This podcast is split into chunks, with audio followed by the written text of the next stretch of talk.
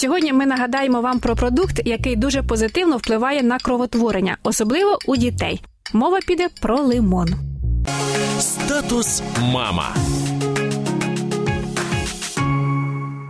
Виявляється, лимон сприяє покращенню показників крові, а вона транспортна система організму і повинна працювати якнайкраще. Більшість випадків анемії виникає через нестачу заліза, полієвої кислоти та вітаміна В12, які потрібні для вироблення червоних кров'яних тілець. Негемове залізо надходить в організм із фруктами, овочами та яйцями. Однак воно засвоюється важче, ніж гемове залізо, яке міститься в м'ясі і рибі.